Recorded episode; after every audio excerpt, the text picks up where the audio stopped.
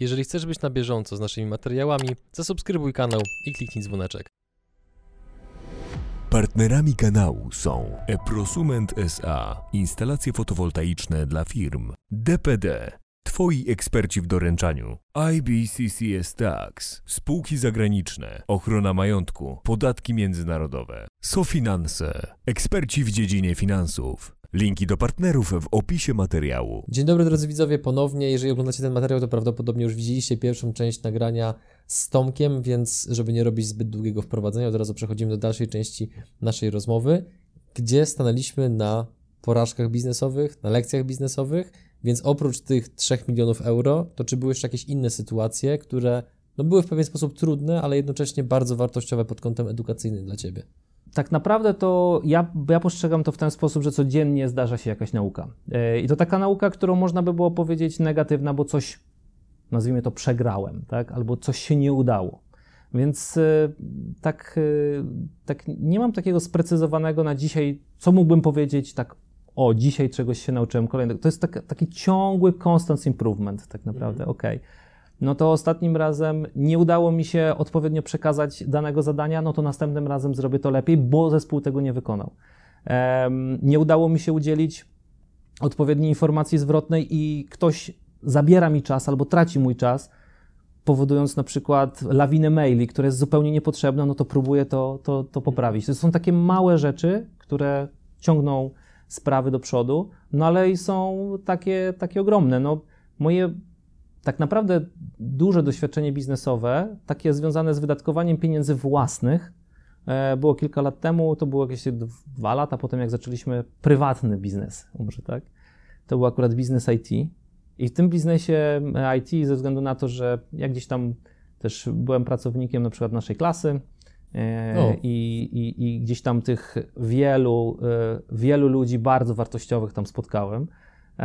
A przy okazji wprowadzaliśmy jeszcze kiedyś, to był taki mój kolegi pomysł, e, takie szkolenia dla programistów. Nie mogliśmy zdobyć takich, którzy nam odpowiednio pasowali, tak kompetencjami, jak i chcieli zajmować się akurat technologią, w której było to tworzone, bo zadania były trudne, ale technologia była strasznie niefajna, że tak powiem, dla programistów.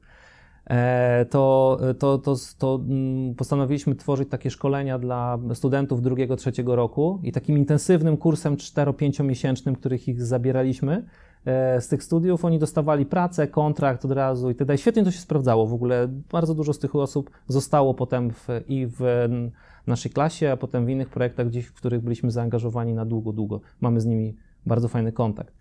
E, więc to, więc to wyszło, więc w tym biznesie IT zarobiliśmy dość sporo pieniędzy i jednocześnie zainwestowaliśmy, uważaliśmy świetny pomysł biznesowy, będziemy mieć portal do gier, do zakładów wzajemnych opartych o skilla, czyli o jakby nie hazard, ale coś, co można kontrolować, czy tam szybkością klikania palcem, czy to jakimiś zagadkami umysłowymi, czy innymi rzeczami, no ale totalnie nam to nie wyszło. Totalnie.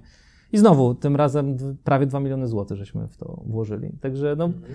Były takie rzeczy, które to też nauczyło e, to też nauczyło mnie e, podchodzić do spraw zupełnie inaczej. Dzisiaj, e, dzisiaj w ogóle też jakby cała filozofia budowania czy to portali, czy to aplikacji internetowych, czy to w ogóle jakichkolwiek gier, tak samo, to jest to cała historia, która jest związana z tak zwanym user acquisition.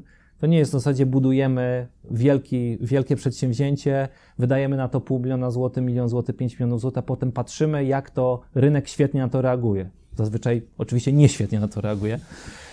No więc teraz to wygląda zupełnie inaczej i są poszczególne etapy, w, których, w którym się po to bootstrapuje odpowiednio. E, więc, więc y, to wszystko, to, to, to, wszystko przyszło z doświadczeniem i z wiedzą też o jakiejś, o, o innej metodologii.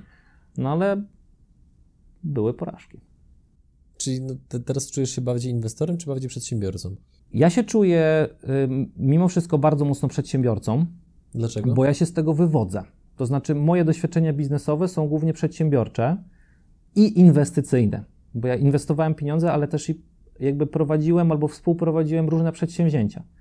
I teraz widzę tą wartość yy, i tą wartość przekładam na działania funduszowe, żeby być dalej przedsiębiorczy, przedsiębiorczym i przedsiębiorcą funduszu.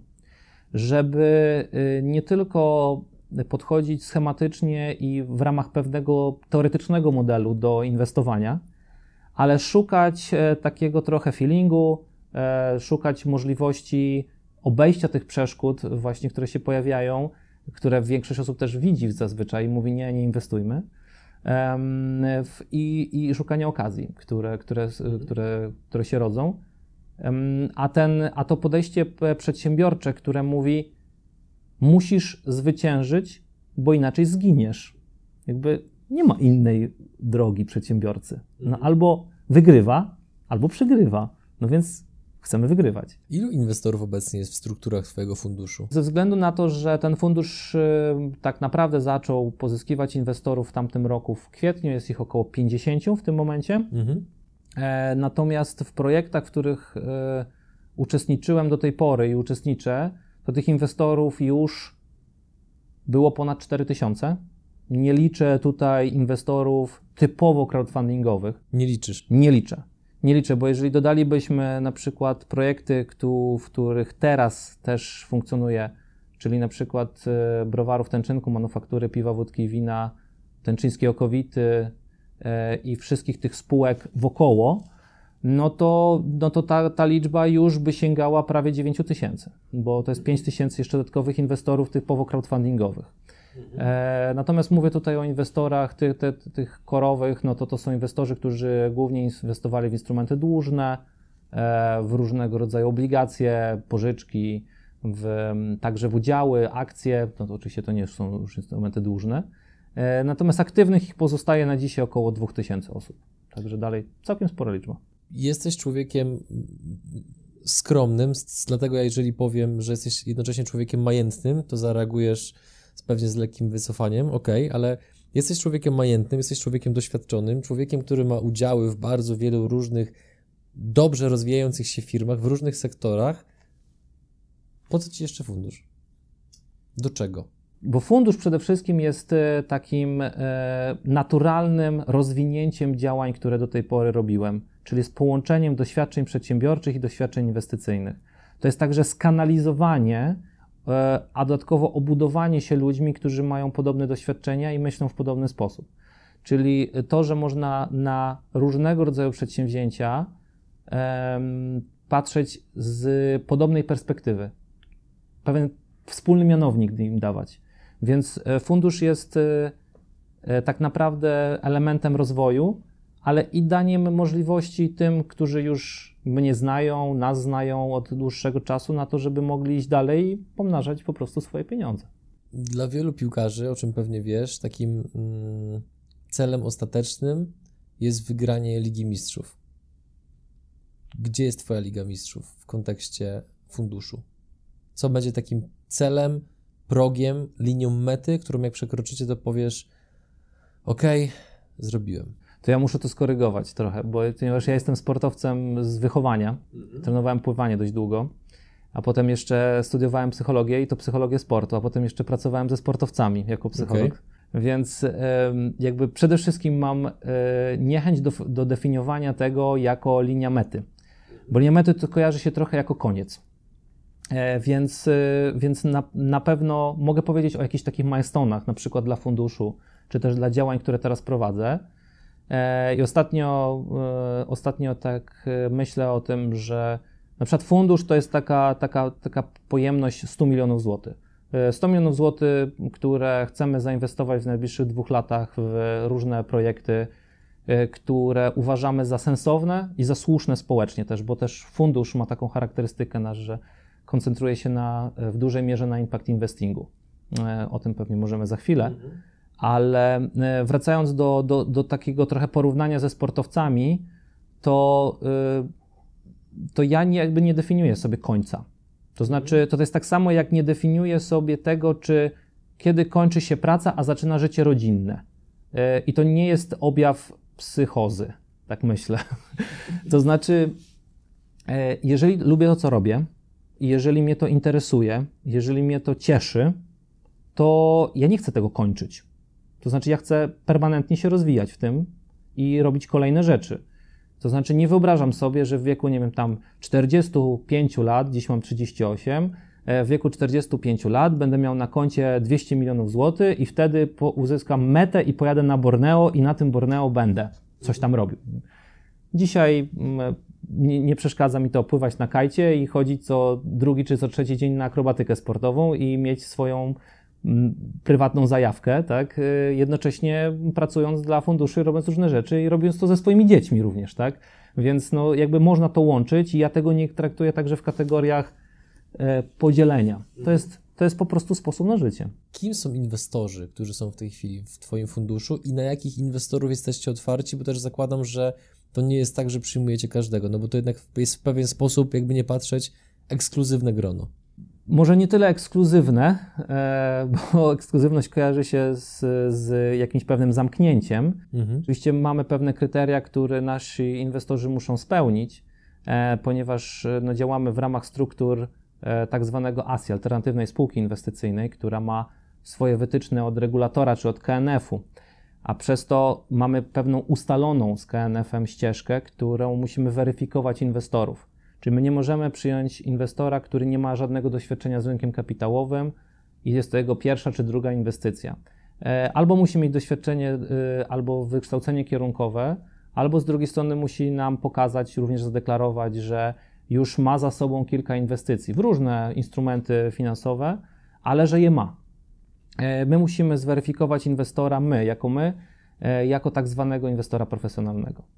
To może być osoba fizyczna z niedużymi funduszami również, bo naszym progiem wejścia jest 50 tysięcy złotych, więc to nie jest jakaś ogromna kwota, ale z drugiej strony zobowiązaliśmy się do tego, robimy to i musimy też to robić, żeby inwestorów w ten sposób, w ten sposób weryfikować. Natomiast Kim są inwestorzy? Inwestorzy y, to są osoby, które na pewno znają nas z innych projektów, już trochę, e, w tych, tych mniejszych, większych. Y, Czy jakby wasz się... taki track record przyciągnął ich, że z tymi Myślę, że tak. warto pracować? Myślę, że tak. Znaczy ja, ja tych inwestorów nie pytam personalnie, tak? E, co sprawiło, że jesteś z nami? Czy to ja, czy to ja, czy, czy to, to osiągnięcia? Tak, tak, tak. E, nie, nie, nie robimy takiego pytania. Ja też jakby patrzę przez dwa pryzmaty. Po pierwsze, przez pryzmat tego, że E, ja też w ten fundusz inwestuję pieniądze, czyli nie tylko czas, ale także i własne środki. Czyli jakby ja dowodzę tego, że to ma jakiś sens i że w to wierzę. Mhm. E, Zdradzisz pod... ile już zainwestowałeś swoich pieniędzy? Czy... Na, dzisiaj, na dzisiaj w ten fundusz to jest, to jest kwota około pół miliona złotych. Mhm. To, jest, to, są środki, to są środki pieniężne, które na dzisiaj już wpłynęły, a zakładam, że będzie ich więcej. Um, czyli traktuję siebie trochę jak takiego lead inwestora. To znaczy z jednej strony to współprowadzę, a z drugiej strony również e, angażuję własne środki, e, co mhm. uważam, że, że jest takim dowodem na, na to, że w to wierzę. A mm, z drugiej strony patrzę też na to, że e, ci inwestorzy, którzy, którzy z nami są, oni poszukują pewnego ekosystemu i takiego, takiego motywu przewodniego, który, w którym, którym mogliby się identyfikować. Bo z jednej strony są, mogą być to ludzie już troszeczkę bardziej zamożni, może będący już niekoniecznie na początku swojej drogi życiowej, dysponujący już jakimiś środkami, ale którzy chcą mieć styczność z projektami, które są potrzebne społecznie, ciekawe, e, które mają wpływ. Bo ten impact investment to właśnie jest o tym, żeby, e, żeby robić rzeczy, które, które mają pozytywny społeczny wpływ. E, czyli koncentrować się na poprawianiu życia ludzi, na poprawianiu ich jakości, funkcjonowania, jakości funkcjonowania środowiska wokół nich, ale z drugiej strony, żeby nie zapominać o tym, że to jest inwestycja, a nie dotacja, ani donacja. Czyli my nie jesteśmy, my tutaj jakby cały czas myślimy o zyskach, ale w obszarach, które mhm. uważamy za skuteczne i słuszne w tym zakresie. I stąd na przykład recykling. No, recykling jest dużą, e, dużą, że tak powiem, tą działką, w której się, w której się angażuję. E, to jest kolejna marka, o której, o której można, mogę powiedzieć, to jest marka Prodigo. E, ona jest mniej w takim B2C, to, tylko to jest B2B. E, no ale spółka, która, e, czy grupa spółek tak naprawdę, która ma pięć zakładów recyklingowych, która sumarycznie przetwarza około 200 tysięcy ton odpadów rocznie na produkty strawne dla gospodarki z powrotem, więc realnie oczyszcza ten nasz świat ze śmieci. Oczywiście my to traktujemy jako surowce, ale tak, tak finalnie jest to, jest to coś, z czym sobie Polska dzisiaj nie radzi i dlaczego chcemy w to inwestować? No właśnie dlatego, żeby to wspomagać i wspierać i czynić nasze powietrze czystszym choćby. Mhm. Więc to ma sens. To ma sens długoterminowy i już od 2013 roku z takim moim długoletnim przyjacielem i również wspólnikiem Mateuszem stwierdziliśmy, że, e, że właśnie chcemy inwestować w rzeczy i chcemy być w rzeczach, które nie tylko e, produkują pieniądze, ale produkują pieniądze w sposób sensowny, skuteczny i pożyteczny. To a propos tego recyklingu, bo rozumiem, że tam oprócz tego właśnie czynnika ekologiczno-społecznego, w tym również jest zysk. Tak, oczywiście, no to jest jakby nie, no, inwestowanie na tym polega, Mhm. tak, i jakby to, to nie jest dotacja. I druga część pytania, ten zysk z Twojej perspektywy, on jest, ta marżowość jest taka minimalna, czy raczej jest taka godna, przyzwoita? Nie, ona jest jak najbardziej jakby przystająca do wszelkich realiów, tak, to nie jest nic niższego, niż można by się było spodziewać ka- po każdym innym obszarze gospodarki. Więc to jest biznes, powiedzmy, że pozwalający na myślenie o zyskach jak każdy inny. Oczywiście są obszary, gdzie specjalistycznych e, przetwór, przetw- specjalistycznego przetwórstwa e, jakichś produktów, czy półproduktów, czy odpadów, które są bardziej zyskowne, są takie, które mają mniejszą marżę, to trzeba pracować na większym wolumenie, ale za to mają większy popyt na rynku.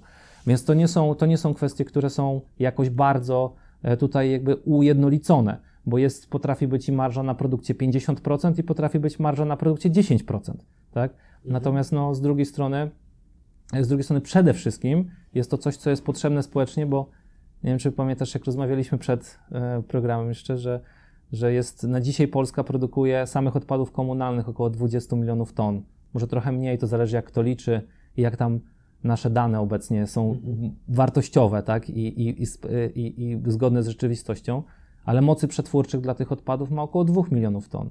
No to jest 10 razy za mało. No więc co robi Polska? No eksportuje, albo no jeszcze do niedawna niestety, ale procederem bardzo nagminnym było zakopywanie tego. No z drugiej strony składuje, no więc ani jednego, ani drugiego, ani trzeciego nie chcemy. Chcemy, żeby to trafiało z powrotem do gospodarki, bo niektóre kraje na świecie mówią już dzisiaj, już od kilku lat nawet o tym, że odpady są jednym z ich źródeł surowców naturalnych. Tak jak węgiel, tak jak gaz, one są, zawsze będą w jakimś strumieniu i można z nimi coś zrobić. W związku z tą są na, naturalnym, immanentnym zasobem, które dana, dane, dane społeczeństwo i dany kraj ma. No więc czemu tego nie wykorzystać? Tylko trzeba do tego tak podejść, tak? że to jest zasób, no bo, bo praktycznie każdy odpad da się przetworzyć, pytanie tylko za jaką cenę. Jakie obroty w skali roku e, Prodigo, dobrze wymawiam? Jakie generuje? Prodigo w tym roku to będzie około, myślę, że 100 milionów złotych. Ile lat funkcjonuje spółka? Sama spółka funkcjonuje od chyba 2008 roku, ale też wakowała bardzo długo. Przejęliśmy w Co to 2003 znaczy wakowała? No, została za, założona przez em, fundusz, znaczy taki, taki koncern recyklingowy holenderski, tutaj jako spółka do zarządzania nieruchomościami ich nimi, właśnie w recyklingu, w 2008 roku, ale przed kryzys oni nic z nią nie zrobili. Ona była zarejestrowana, ale 2000, do 2011 roku nie miała żadnych operacji. Więc no, była spółką martwą de facto, nic się z niej nie działo. Myśmy ją przejmowali w 2013 roku, kiedy miała cztery osoby zatrudnione i milion złotych obrotu rocznego. rocznego. Okej, czy- czyli trochę się zmieniło przez ten czas. Trochę się zmieniło, tak. Oczywiście biorąc pod uwagę różne meandry, które spotyka przedsiębiorstwo zazwyczaj. Kiedyś byliśmy, jak zaczynaliśmy w 2013 roku, to była to spółka, która realnie zajmowała się tak zwanym total waste management, czyli kompleksowym zagospodarowaniem odpadów przemysłowych, e, czyli wywoziliśmy wszystkie odpady, które dany producent, jakiś zakład produkcyjny, na przykład, nie wiem, jakiś producent pralek, lodówek, czy też chemii budowlanej wytwarzał na swoim zakładzie. I wieźliśmy go do recyklerów, czyli firm, które, które e, z założenia miały przetwarzać to na jakieś dobra. Nie mieliśmy własnych zakładów przetwórczych. Ta współpraca charakteryzowała się mniej więcej tym, że my podpisywaliśmy długoterminowy kontrakt na 3 albo 4 lata z jakąś tam indeksacją e, w ramach, w ramach e, rocznej, rocznej marży podwyższanej jakoś tam o inflację i tak dalej. A z drugiej strony przyjeżdżaliśmy pod zakład recyklingowy, a oni mówili tak, dobrze, no to w tamtym tygodniu było 100 zł za tonę, a dzisiaj jest 130 zł za tonę. Ale przepraszam, ale my mamy kontrakt podpisany, inaczej się umawialiśmy. Oni mówili, możecie iść z nami do sądu, jak chcecie, to może i nawet wygracie ten milion złotych. My w tym czasie te 3 lat czy 4 zarobimy 7 razy więcej, więc albo płacicie dzisiaj 130, albo idźcie do domu. No więc bardzo szybko doszliśmy do tego, że trzeba stwa- tworzyć własne zakłady recyklingowe. I od 2015 postawiliśmy ich pięć. Czyli po raz kolejny sytuacja negatywna Was popchnęła w dobrym kierunku. No t- tylko tak. Tylko w ten sposób. E, no więc trochę zmuszeni sytuacją, a trochę chcąc robić to, co jest korem recyklingu, czyli przetwarzać odpady, a nie je wozić, jak taksówka. E, to, to poszliśmy w tym kierunku i tak w 2015 powstał pierwszy zakład, potem w kolejnym roku kolejny, potem przejęliśmy zakład i go rozbudowaliśmy, potem jeszcze kolejny, jeszcze kolejny, teraz ich pięć. E, więc, więc e, i, i, staramy się o kolejne. Dzisiaj bardzo intensywnie pracujemy nad stworzeniem spółki, która będzie debiutować w 2023 roku na giełdzie, do której włożone zostaną te spółki operacyjne, które są dzisiaj. E, w, funkcjonujące i które już mają swoją historię i swoją trakcję. Dodatkowo planujemy 3-4 M&A w tym okresie. Co to jest M&A? E, przejęcie, M&A, czyli Mergers and Acquisitions, tak? czyli mhm. przejęcia akwizycja, i, okay. akwizycja e, przejęcia i, i, i, i, połączenia, tak? czyli mhm. jakby planujemy kupić, skupić na rynku też też jest to, jest to rynek w fazie takiej, która nie tylko potrzebuje inwestycji, o czym mówiłem, bo mamy za mało tych zakładów do recyklingu, ale też jest przed fazą integracji. E, jest dużo małych podmiotów, które niekoniecznie umieją się dostosować do zmieniających się realiów, legislacja bardzo się mocno zmienia, e, wymagania, e, wymagania w tym zakresie rosną. Rząd mówi jasno, że chce mieć coraz mniej spółek recyklingowych, które będą miały pozwolenia. Jeszcze dwa lata temu to tych podmiotów było około 2000, dzisiaj jest około 1300. Rząd mówi, nawet tak sugeruje, że, że to będzie około 600-700 docelowo bo, te, bo, bo, bo jakby gospodarka odpadami jest w pewien sposób niebezpieczna, tak, no bo, no więc wydaje się pozwolenia, no wiadomo, było trochę nadużyć na tym rynku, więc jakby strategią jest to łatwiej skontrolować mniejszą ilość podmiotów. Niech będą one większe, niech będą bardziej przewidywalne, niech robią to, co, to co, do czego są stworzone, a nie tworzą różnego rodzaju alternatywy, mhm. e, w bardzo złym tego słowa znaczeniu. E, Przykład? No, no wszyscy słyszeli o pożarach, tak, od składowisk odpadów, tak. No przykładem jest to, że przywożono do, gdzieś tam do Polski odpady niby na przetworzenie i na właśnie proces, do procesu recyklingu, a de facto one potem dziwnym trafem były, były podpalane, tak, czyli tam paliły się dziwnym trafem i finalnie ten, ten nie znajdował się nikt, kto, byłby za to odpowiedzialny, albo, albo było to trudne do ustalenia.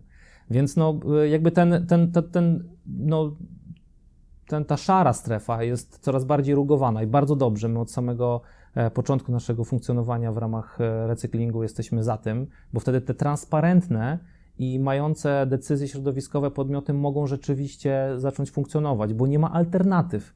Czyli można oddać do naszego zakładu, ale nie można już umieścić tego w jakiejś nieczynnej kopalni na przykład, tak? Mhm. No i, i jakby tam w nieczynnej kopalni przyjmowali za 100 zł, ale za 100 zł się tego nie da przetworzyć. My przyjmujemy za przykładowo 200, tak? No i taka jest różnica. Oczywiście producent odpadu płacze, no ale płacze dlatego, że był przyzwyczajony do tego, że robił to w, w taki, a nie inny sposób. E, I, i, I, że te ceny były takie, a nie inne, dlatego, że były po prostu nie zawsze to było oparte o recykling, mhm. tylko właśnie zakopywanie czegoś. No to nie jest recykling. Kończąc temat recyklingu, który jest jakby bardzo ciekawy i w ogóle mam takie wrażenie, że o nim moglibyśmy totalnie osobne nagranie zrobić, ale przechodząc Może, dalej. Możemy tak zrobić. Dobra, ale przechodząc dalej, mm, biorąc pod uwagę styl inwestowania waszego funduszu, jeżeli dobrze się wyrażam, czyli impact investing, no to Chcecie inwestować w branże, które mają pozytywne oddziaływanie społeczne na środowisko. I duże oddziaływanie. I duże oddziaływanie. No to na pewno też macie zdefiniowane, w jakie branże na pewno nie zainwestujecie. Czy możesz wymienić chociaż kilka? Y, kiedyś, y, kiedyś Google przez chyba 10 lat miało taką, taką maksymę, y, czy takie hasło, tak? Don't be evil. Tak, tak, tak. Make no evil, nie? No więc, no więc wszystko, co jest, co, co może być złe, tak? W takim sensu zrozumienia, że może doprowadzać do, do, do rzeczy związanych z albo negatywnym wpływem na człowieka, albo z jego zdrowiem i tak dalej, i tak dalej. Znaczy, znowu, patrzymy przez pozytywną stronę. To znaczy, możemy się zajmować e, rzeczami, które, które czynią dobro dla, dla ludzi, choć wynikają z tego, że jest problem albo jest jakaś, jakaś zła forma. No bo na przykład w tym recyklingu, przepraszam, mieliśmy o nim już nie rozmawiać, ale tak do niego trochę wrócę, bo on jest bardzo Jasne. dobrym przykładem do tego, że jest realny problem, mamy za dużo odpadów. Nie umiemy sobie z nimi poradzić. No więc tu trzeba działać. Trzeba działać tu i teraz, bo proces wydawania decyzji środowiskowej, decyzji inwestycyjnej, potem zbierania środków i tak dalej trwa lata. To nie jest kilka miesięcy. Sama decyzja środowiskowa to jest najczęściej w chwili obecnej 24-36 miesięcy. To jest, to, że jak dzisiaj powiemy sobie, budujemy zakład, to on realnie będzie stał i pracował najszybciej za 3-4 lata. A to też nie jest wcale tak powiedziane, że tak szybko, bo to przy prostych zakładach. Jak wchodzi do, pod uwagę na przykład, e, wchodzi w grę termika, e, czyli przetwarzanie termiczne odpadów albo, albo jakieś bardziej zaawansowane technologie, to często to są już na przykład 6, 7, 8 lat.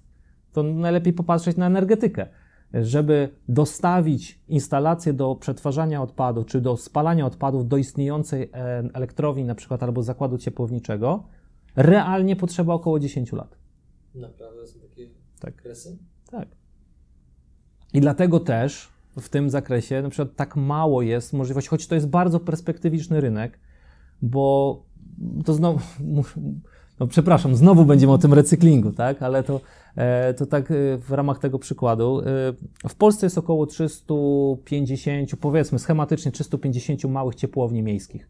Takich w miastach wielkości 10, 8, 15 tysięcy mieszkańców ale one wymagają modernizacji. Teraz modernizacja może pójść w kierunku, ok, możemy dalej palić węglem, no albo możemy przy okazji tej modernizacji dostawić taką linię, która będzie pozwalała nam palić w sposób alternatywny, czyli na przykład paliwa z odpadów. Komponenty, odpowiednie mieszanki, wszystko bezpieczne i tak dalej, czyli coś, co dzisiaj robi na przykład branża cementowa. 75% zapotrzebowania swojego energetycznego, całościowego prawie realizuje na bazie paliw z odpadów, a nie z węgla, jak pierwotnie było. Czyli dzisiaj, dzisiaj na przykład potrzebując 2 milionów ton surowców energetycznych, nawet więcej potrzebuje, ale to schematycznie znowu, e, to, to, to 75% zaspokaja z mieszanek z, z, zrobionych z odpadów. Czyli zamiast palić węglem, to pali e, mieszankami odpadów, które nie mogą zostać zrecyklingowane, bo na przykład są zbyt brudne, bo mają złą charakterystykę chemiczną i tak dalej, i tak dalej. No, są, zazwyczaj to jest kwestia po prostu tego, że nie ma sponsora tego pro, procesu. I nie jesteśmy, no ale zamiast lepiej to tak zrobić niż, e, niż ten, niż na przykład składować to na składowiskach. Tak? No więc wracając, e, jakby każda z takich ciepłowni mogłaby zostać w to wyposażona, tylko znowu proces pozyskiwania decyzji, najpierw doboru technologii, pozyskiwania decyzji, jeszcze który często jest obarczony konsultacjami społecznymi, dodatkowo jakąś e, regionalną układem, załóżmy powiedzmy sił no, jakichś tam politycznych, które mogą być bardziej lub mniej przychylne takiemu przedsięwzięciu w danym miejscu, no to jak się wszystko to razem ponakłada, to dzisiaj mamy instalację, która wymaga na przykład modernizacji za 3 lata, już wiemy, że na pewno tego nie zrobimy. A co wymaga Unia Europejska? Zamknięcia takich instalacji, które, które, które nie, nie spełniają norm. Tak? No to łatwo jest się dopatrzeć, na przykład ile Tauron zamknął bloków energetycznych w ostatnich latach. Tak? To, e, dlatego, że one nie spełniały norm. To nie jest przypadek. No, to no, po prostu nie zdążyliśmy zrobić odpowiedni, e, odpowiedniego, e, odpowiednich restauracji i renowacji. Tak? E, Nie zdążyliśmy wdrożyć nowych technologii, które nie są jakieś innowacyjne specjalnie, tylko po prostu nie zdążyliśmy ich zrenowować. No i teraz niestety ten potencjał energetyczny mamy mniejszy. No i to jest proste przełożenie. To y, ponownie moje pytanie. Czy są jakieś branże, w które pod żadnym pozorem ty byś nie zainwestował, wasz fundusz by nie zainwestował? Produkcja broni, produkcja papierosów. No to takie, takie to, one są trochę oczywiste, tak? No bo one, one robią coś złego i jakby jako fundusz też mamy, mamy taką charakterystykę, że wybieramy, na dzisiaj mamy takie dwa obszary, które bardzo mocno chcemy, chcemy, chcemy forować, czyli to jest ten recykling, ale też i jest to gaming, e, ale gaming ze względu na nasze doświadczenia w grach, ale także i ten ekosystem cały, w którym jesteśmy w tym momencie i który ma, myślimy w związku z tym o grach edukacyjnych bardzo mocno, em, takich, które, które będą nie tylko zajmować czas, ale także i mieć, na, mieć jakby, czynić z tego czasu taką, taką wartościową rozrywkę. E, Natomiast, e, natomiast narzędzia do budowania gier, choćby tak, no to co są takie, te, tego typu rzeczy. E, Natomiast wracając do tego, w co nie, no to jako fundusz nie możemy i nie, za, nie zainwestujemy na przykład w alkohol, tak? Chociaż sam jestem zaangażowany w biznes alkoholowy, tak? To jest jakaś historia sprzed kilku lat, tak? która jest teraz dzisiaj jakby skontynuowana, ale jakby no nie zainwestujemy jako, jako fundusz w biznes alkoholowy jako taki, tak? Y, No bo z gruntu rzeczy on, on, on nie robi ludziom tylko i wyłącznie dobrze. A możesz na przykład zdradzić, w jakie sektory zamierzacie zainwestować w najbliższych latach, które są dla dzisiejszych inwestorów, dla dzisiejszych przedsiębiorców w pewien sposób bardzo egzotyczne? Macie jakieś takie właśnie dalekosiężne plany z zaskakującymi typami, jeżeli chodzi o sektory? Nie, ale to, bo odpowiem szczerze, dlaczego nie. Dlatego, że my nie eksperymentujemy w inwestycjach. To znaczy, ja nie chcę, żeby fundusz i inwestorzy uczyli się, czy jakby ich pieniądze pracowały na naukę. My chcemy skatalizować e, i realnie wykorzystać doświadczenia, które do tej pory zebraliśmy. W związku z tym jest to element e, mocnego wykorzystania doświadczenia w branżach. Ja znowu się będę powtarzał. Dla mnie dzisiaj ja uważam, że recykling jest i atrakcyjny, mógłbym powiedzieć wręcz sexy dla inwestora, bo jest to branża, gdzie buduje się coś, w czym będą żyły nasze dzieci. Czym buduje się coś, co to ma naprawdę wpływ na to, czy jak idziemy do lasu, to widzimy śmieci, czy nie widzimy ich nie? Na, co, na co dzień. A jest to branża na tyle, e, e, na tyle egzotyczna, że nie jest powszechnie, powszechnie popularna. Tak? No oczywiście mamy iluś tam inwestorów, którzy się z nami zetknęli jest to, I to są setki osób, tak, w sumie. No, ale mimo wszystko to są setki osób w 39-milionowym kraju. Tak? Dalej. Tysiące albo dziesiątki tysięcy. Tak, tak, tak. tak. Więc, więc to, to jest, dalej jest to, y, znowu, skoro się nad tym doświadczyliśmy, skoro wiemy, jak to robić, to powinniśmy to robić tutaj. No i skoro, miliona, skoro z miliona obrotu zrobiliście 100 milionów, no to chyba musicie mieć o tym pojęcie. No tak, no, ostatnia nasza inwestycja modelowa, taka modelowa, którą uważamy, że jest y, wykorzystująca nasze, nasze doświadczenia w tej branży, no to wydaliśmy 11 milionów złotych. W pierwszym roku funkcjonowania to było 2 miliony bidy, w drugim 4 miliony bidy. No więc to jest, to jest no to, to są, to, i to jest heavy duty, to jest taka inwestycja, gdzie inwestujemy w sprzęt, w zakład, w fabrykę, tak? To nie jest, e, to nie jest coś, gdzie wydajemy 500 tysięcy na marketing, tak, tylko i wyłącznie. No tutaj też inne stopy zwrotu bardzo często wchodzą w grę. No więc to jest atrakcyjne. To bardzo dobrze widać jak ktoś e, śledzi na przykład i zachęcam do obejrzenia, jak wyglądała, e, ze względu na wszystkie te zmiany, które się zdarzyły, jak wyglądała historia spółki Mobruk. To jest spółka notowana na giełdzie. No, za ostatni rok pokazała około tam 50 milionów złotych zysku. E, przy około 180 milionach złotych obrotu. Ja teraz nie pamiętam dokładnie kwestii obrotu, ale co, chciałem, co mhm. chciałem o niej powiedzieć, to to, że jeszcze 3 lata temu uważana była za spółkę śmieciową. Miała 30 milionów złotych obrotu i zero EBITDA.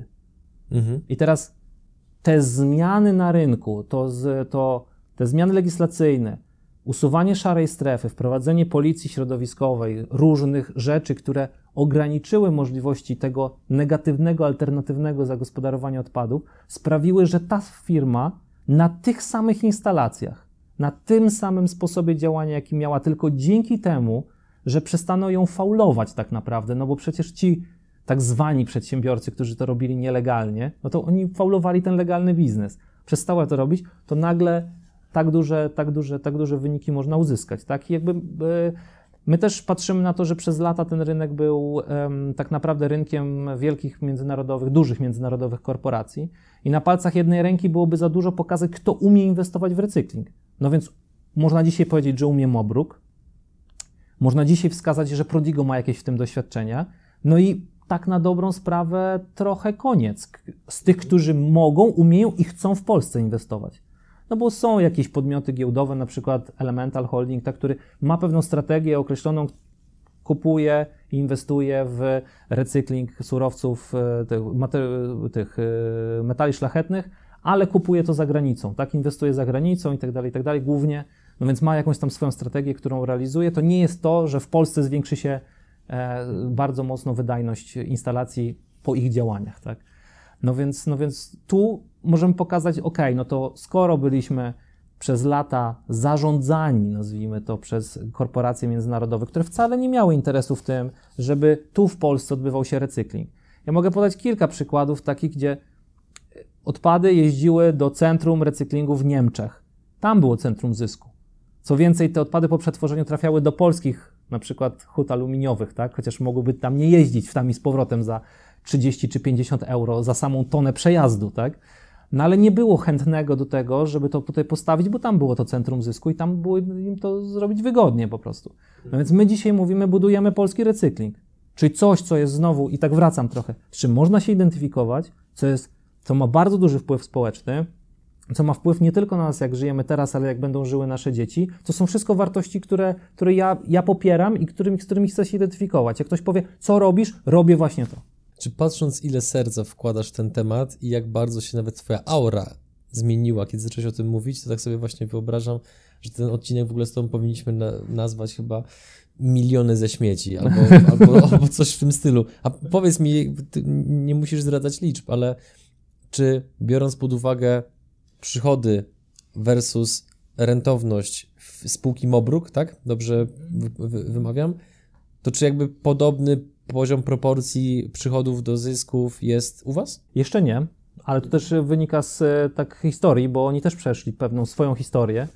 My kilka lat później zaczęliśmy inwestować w nasze zakłady i e, też, tak jak wspomniałem na początku, uczyliśmy się. E, więc my jesteśmy tak z dwa lata za nimi, więc tak jakby dochodzimy do tego punktu. Mhm. Wiemy, gdzie, gdzie, gdzie jeszcze musimy na przykład doinwestować tak, nasze zakłady. Wiemy doskonale w co tak naprawdę dzisiaj wyzwaniem jest tego, jak to zrobić, tak? E, bo, bo też nie ukrywam, że recykling to nie jest najmodniejsza forma inwestowania, tak? E, a dla przykładu, przez tak, taki negatywny trochę PR, który wokół branży się wytworzył, bo zobacz, jak możemy o tym rozmawiać, tak? Możemy powiedzieć, to znowu kwestia, co wyciągamy z negatywnych sytuacji.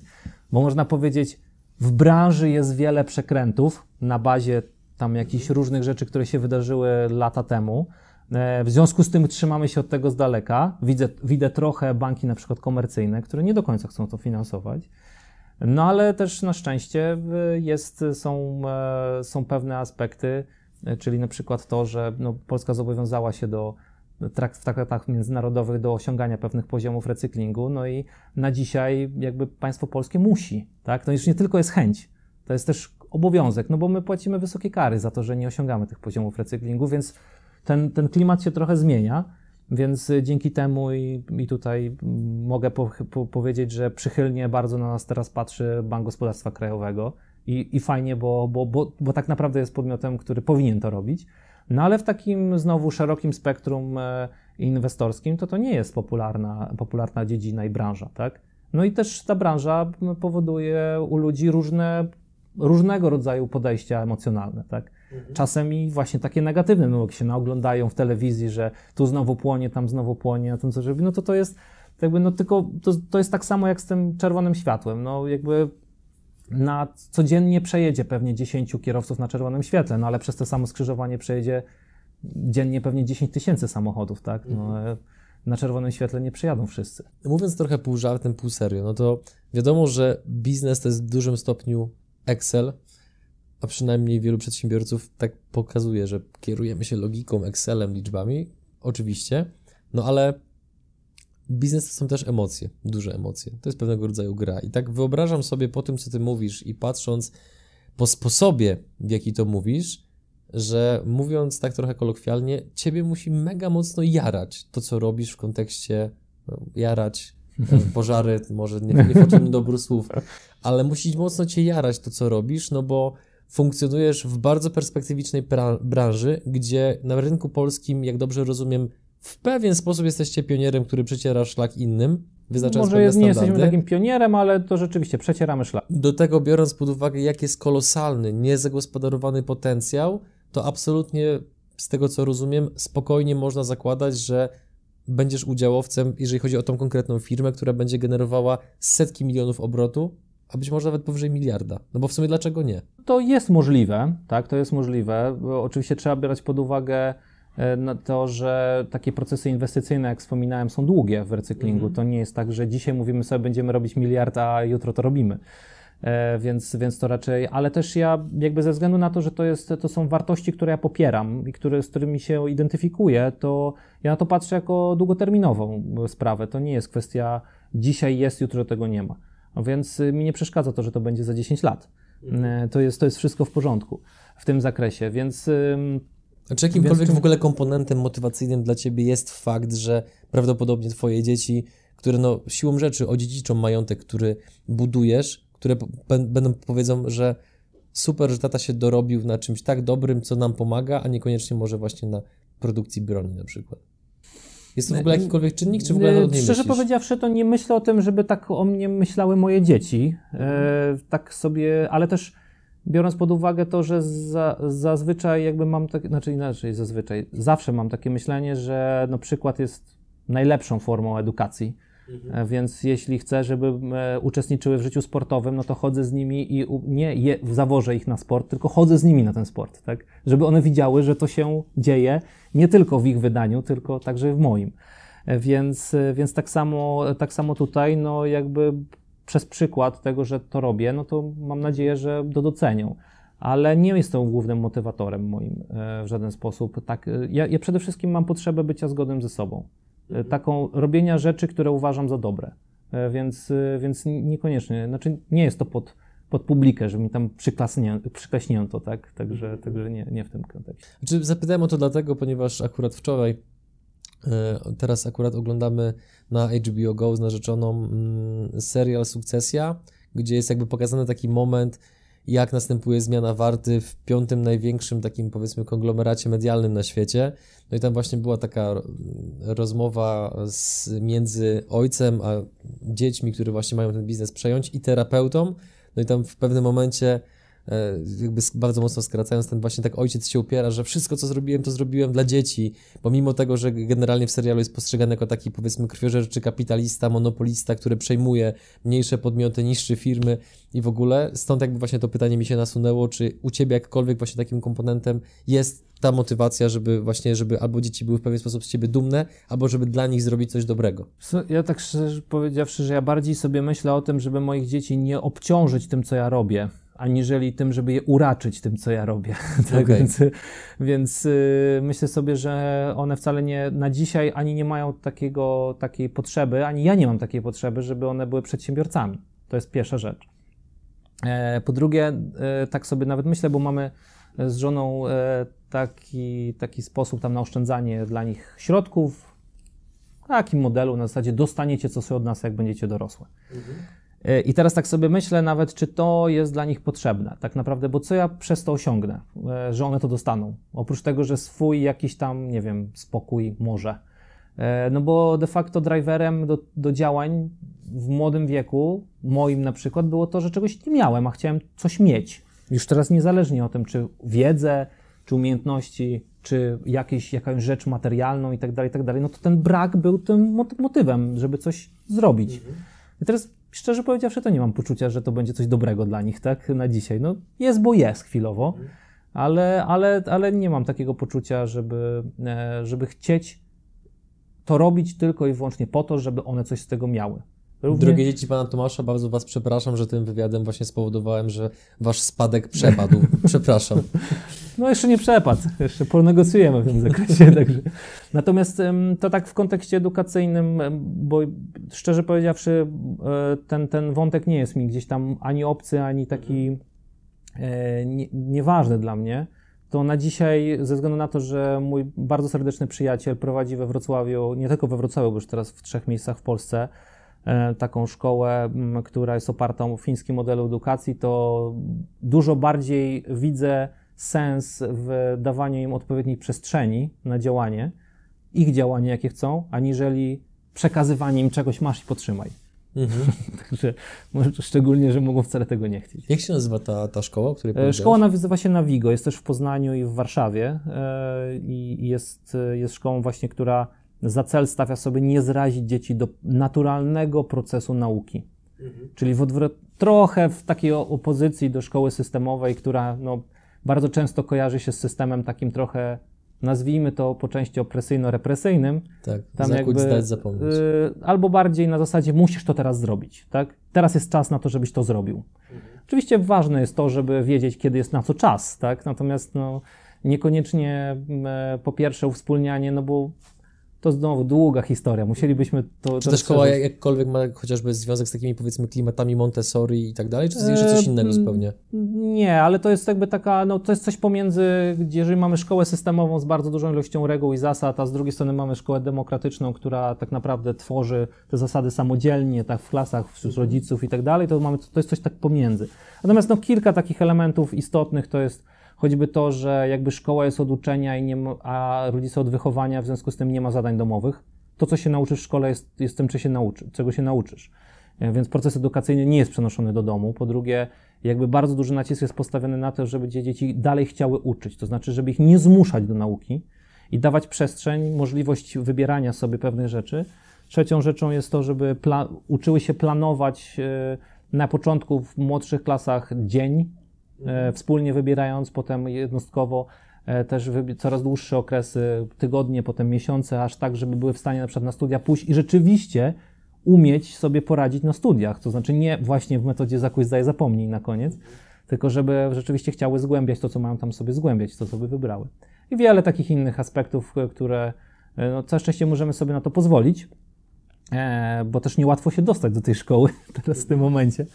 A to też pokazuje, że, że, taki, że, tak, że ten, ten wątek edukacyjny jest istotny i taki, tak prowadzony. Bardzo lubię rozmawiać z ludźmi o tak szerokich horyzontach i generalnie osobach światłych, natomiast y, musimy powoli dobrnąć do końca naszej rozmowy, więc poproszę Cię, że jeszcze, żebyś powiedział naszym widzom, w jaki sposób się można z Wami skontaktować, w jaki sposób się z Tobą można skontaktować, w jaki sposób można dołączyć chociażby do Waszego funduszu. Jeśli chodzi o kontakt z funduszem, no to przez stronę internetową mercaton.pl. e, Link w opisie filmu oczywiście. e, Tak, e, można się z nami skontaktować i przejść przez taką procedurę właśnie e, zapisu, weryfikacji, e, wejścia do, do naszej organizacji. E, Więc zapraszamy oczywiście też do kontaktu. Będzie mm, teraz dosyć dużo materiałów będzie można o nas znaleźć w różnych mediach, więc, więc mam nadzieję, że nie będzie to aż takie trudne. Natomiast zapraszamy też do kontaktu mailowego. Zawsze odpowiemy chętnie na, na pytania. Zresztą też Podaj nasze, adres mailowy, bo E, ludzie na na- podcastach będą tak... na adres asimałpa.mercaton.pl em, ASI, czyli jako alternatywna spółka inwestycyjna.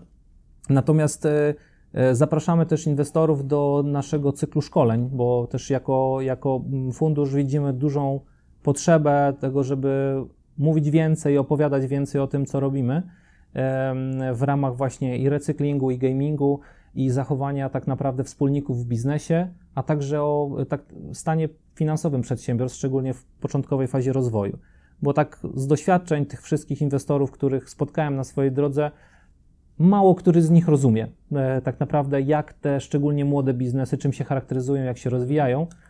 No a, a stwierdzenie po dwóch latach, że jak spółka nie przyniosła zysku, to do piachu jest raczej Daleko, zbyt daleko idące. zbyt daleko idące, ale też i dość częste. W związku z tym widzimy tutaj tą potrzebę niesienia kaganka oświaty w tym zakresie. Super. Tomek, bardzo Ci dziękuję za niezwykle ciekawą rozmowę i trzymam kciuki za Wasze projekty, bo naprawdę brzmi to bardzo imponująco, a też dla mnie, jako dla osoby odrobinę młodszej od Ciebie, no to, to jest pewnego rodzaju gdzieś tam nadzieja i dobra informacja, że są przedsiębiorcy, którzy swój fokus finansowy, inwestycyjny zaczynają mm, kłaść na takie obszary, które potem będą miały realny wpływ na to, że i Twoje, i, i, i moje dzieci, i dzieci naszych dzieci będą mogły funkcjonować troszeczkę jakby wciąż w normalnym świecie.